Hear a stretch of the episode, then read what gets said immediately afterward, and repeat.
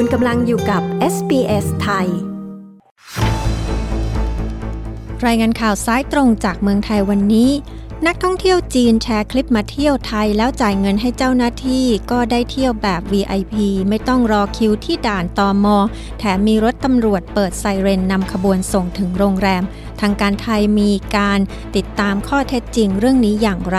ตามด้วยประเด็นที่รัฐบาลถูกกล่าวหาว่าอนุมัติงบประมาณทิ้งทวนก่อนหมดวาระ เพราะหวังผลทางการเมือง ฟังกันได้ในรายงานข่าวสายตรงจากเมืองไทย โดยคุณยศวัตรพงประพาสผู้สื่อข่าวพิเศษของ SBS ไทย ประจำประเทศไทยค่ะ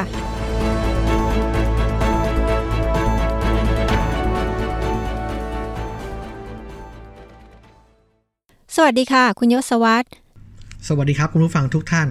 นอกจากคดีกวาดล้างทุนจีนสีเทาแล้วก็ยังมีคดีที่ส่งผลต่อภาพลักษณ์ตำรวจไทย เมื่อมีนักท่องเที่ยวสาวชาวจีนแชร์คลิป เที่ยวไทยแบบ VIP โดยได้รับการอำนวยความสะดวกด้านต่างๆ จากตำรวจ เรื่องนี้มีความเป็นมาอย่างไรคะ สืบเนื่องจากมีหญิงชาวจีน ซึ่งมาเที่ยวประเทศไทย แล้วก็ลงคลิปแชร์ใน TikTok ถึงการมาเที่ยวประเทศไทย โดยจ่ายเงินเพียงประมาณ 7,000 บาท แลกกับการอำนวยความสะดวกจากเจ้าหน้าที่ของไทย ตั้งแต่มาถึงสนามบินที่ไม่ต้องต่อคิวในการตรวจลงตราประทับเข้าประเทศ เพราะว่ามีเจ้าหน้าที่เปิดช่องทางพิเศษให้ และเมื่อออกนอกสนามบินก็มีตำรวจขับรถพาไปส่งถึงโรงแรม ทั้งยังมีรถจักรยานยนต์เปิดไซเรนนำขบวนได้ เรื่องนี้นำไปสู่การสืบสวนสอบสวน โดยทั้งนายกรัฐมนตรีและผู้บัญชาการตำรวจแห่งชาติ สั่งสอบข้อเท็จจริงเป็นการด่วน และพบว่าเป็นตำรวจสังกัดตำรวจท่องเที่ยว และสังกัดตำรวจจราจรรวม 4 นาย ที่เข้าไปมีส่วนเกี่ยวข้องกับการกระทำดังกล่าว ทั้งหมดถูกตั้งกรรมการสอบวินัย และถูกดำเนินคดีฐานปฏิบัติหน้าที่โดยมิชอบล่าสุดพลตำรวจเอกดำรงศักดิ์กิติประพัฒน์ผู้บัญชาการตำรวจแห่งชาติกล่าวในประเด็น ที่มีเพจดังเปิดข้อมูลตำรวจไทย รับจ้างขับรถนำขบวนนักท่องเที่ยวจีนมานานกว่า 10 ปีแล้ว ว่าได้สั่งการให้เร่งตรวจสอบ และให้เจเลตำรวจลงไปตรวจสอบทุกประเด็น ยืนยันสำนักงานตำรวจแห่งชาติไม่มีบริการพิเศษ เช่นนี้ โดยการจะนำขบวนใครต้องตามเป็นไปตามหลักเกณฑ์ ส่วนตำรวจสวมเครื่องแบบไปรับจ้างงานนอกเวลาไม่ว่าจะใช้รถส่วนตัว หรือว่ารถของทางราชการถือว่ามีความผิดทั้งนั้นนะครับ นอกจากนี้มีการแชร์ข้อมูลด้วยว่าในประเทศจีนมีการโพสต์เที่ยวประเทศไทยแบบ VVIP หรือว่าแบบพิเศษมากนะครับ ซึ่งเรื่องนี้พลตำรวจตรีอภิชาติ สุริบุญญาโฆษกกองบัญชาการตำรวจท่องเที่ยวชี้แจงว่าจะร่วมกับหน่วยงานที่เกี่ยวข้อง สืบสวนหาข้อมูลอย่างจริงจัง ว่ามีกลุ่มบุคคล บริษัทห้างร้าน เว็บไซต์ หรือข้าราชการหน่วยใดสังกัดใดเข้าไปมีส่วนเกี่ยวข้อง หากพบมีความผิดจะดำเนินการขั้นเด็ดขาดไม่มีการละเว้น ล่าสุดมีนักแสดงสาวชาวไต้หวัน โพสต์เล่าประสบการณ์มาเที่ยวไทย แล้วถูกตำรวจไทยค้นตัวค้นกระเป๋า เรียกเงิน 27,000 บาท แลกกับการปล่อยตัว ซึ่งพลตำรวจตรีอาชยนไกรทองโฆษกสำนักงานตำรวจแห่งชาติกล่าวว่า เบื้องต้นได้ติดต่อประสานขอข้อมูลจากนักแสดงสาวคนดังกล่าวแล้ว เพื่อทำการตรวจสอบข้อเท็จจริง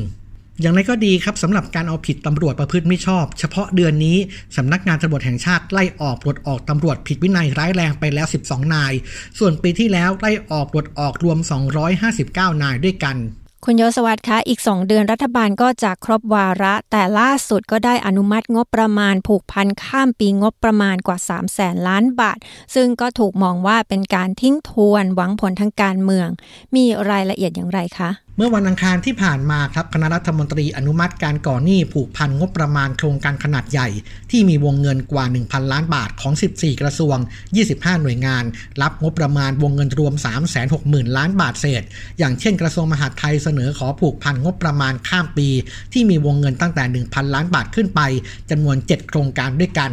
ขณะที่สำนักนายกรัฐมนตรีเสนอขออนุมัติก่อหนี้ผูกพันข้ามปีงบประมาณ วงเงินตั้งแต่ 1,000 ล้านบาทขึ้นไป ในการจัดหาเครื่องบินรับส่งบุคคลสำคัญ ทดแทนเครื่องบินลำเลียงแบบเดิม 1 เครื่อง พร้อมอุปกรณ์และอะไหล่การฝึกอบรม อุปกรณ์อื่น ๆ ที่จำเป็นขณะที่ศูนย์อำนวยการรักษาผลประโยชน์ของชาติทางทะเล เสนอขอก่อหนี้ผูกพันข้ามปีงบประมาณจัดหาเฮลิคอปเตอร์ลำเลียงช่วยเหลือผู้ประสบภัย 3 ลำ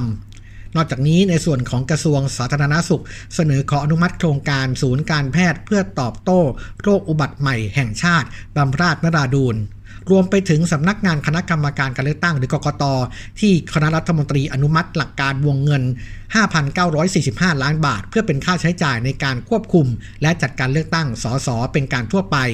ซึ่งอายุของสภาผู้แทนราษฎรนั้นจะสิ้นสุดลงในวันที่ 23 มีนาคมนี้ ซึ่งทางกกตจะต้องจัดให้มีการเลือกตั้ง ภายใน 45 วันนับแต่วันที่สภาสิ้นสุดอายุลง ขณะที่พลเอกประยุทธ์จันโอชา นายกรัฐมนตรี และรัฐมนตรีว่าการกระทรวงกลาโหมชี้แจงว่า การอนุมัติงบประมาณดังกล่าว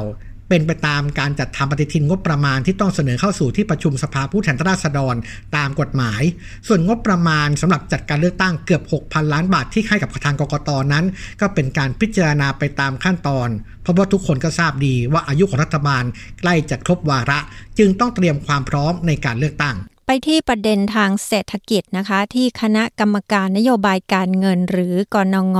ปรับขึ้นอัตราดอกเบี้ยนโยบายร้อยละ 0.25 ต่อปี และประเมินจีนเปิดประเทศจะส่งผลดีต่อเศรษฐกิจไทย แต่อาจกระทบเศรษฐกิจโลกใช่ไหมคะ มีรายละเอียดอย่างไรคะการปรับขึ้นอัตราดอกเบี้ยนโยบายครับ เป็นคำแถลงจากนายปิติติชยทัศน์เลขานุการคณะกรรมการนโยบายการเงิน หรือกนงแถลงผลประชุมของกนงว่าคณะกรรมการมีมติเป็นเอกฉันท์ให้ขึ้นอัตราดอกเบี้ยนโยบายร้อยละ 0.25 ต่อปี จากร้อยละ 1.25 เป็นร้อยละ 1.50 ต่อปี และให้มีผลทันที ทั้งนี้เพื่อให้สอดคล้องกับแนวโน้มการฟื้นตัวของเศรษฐกิจและเงินเฟ้อ โดยภาคการท่องเที่ยวจะฟื้นตัวเร็วขึ้น ตามการกลับมาของนักท่องเที่ยวจีน ซึ่งจะช่วยสนับสนุนการจ้างงาน กระจายรายได้ของลูกจ้างในภาคบริการ และผู้ประกอบการอาชีพอิสระที่มีจำนวนมาก รวมทั้งเป็นแรงส่งต่อเนื่องไปยังการบริโภคภาคเอกชน ขณะที่การส่งออกสินค้ามีแนวโน้มชะลอลงในปีนี้ แต่ว่าจะฟื้นตัวในปีหน้า ตามการขยายตัวของเศรษฐกิจโลกที่คาดว่าจะผ่านจุดต่ำสุด ในปีนี้ก่อนจะปรับดีขึ้นในปีหน้านะครับ ส่วนอัตราเงินเฟ้อทั่วไปแนวโน้มลดลง โดยแรงกดดันเงินเฟ้อด้านอุปทานทยอยคลี่คลายตามราคาพลังงาน และสินค้าโภคภัณฑ์โลกที่ปรับลดลง อย่างไรก็ตามอัตราเงินเฟ้อพื้นฐานคาดว่าจะส่งตัวระดับที่สูงอีกระยะหนึ่ง ก่อนที่จะค่อยๆ ปรับลดลง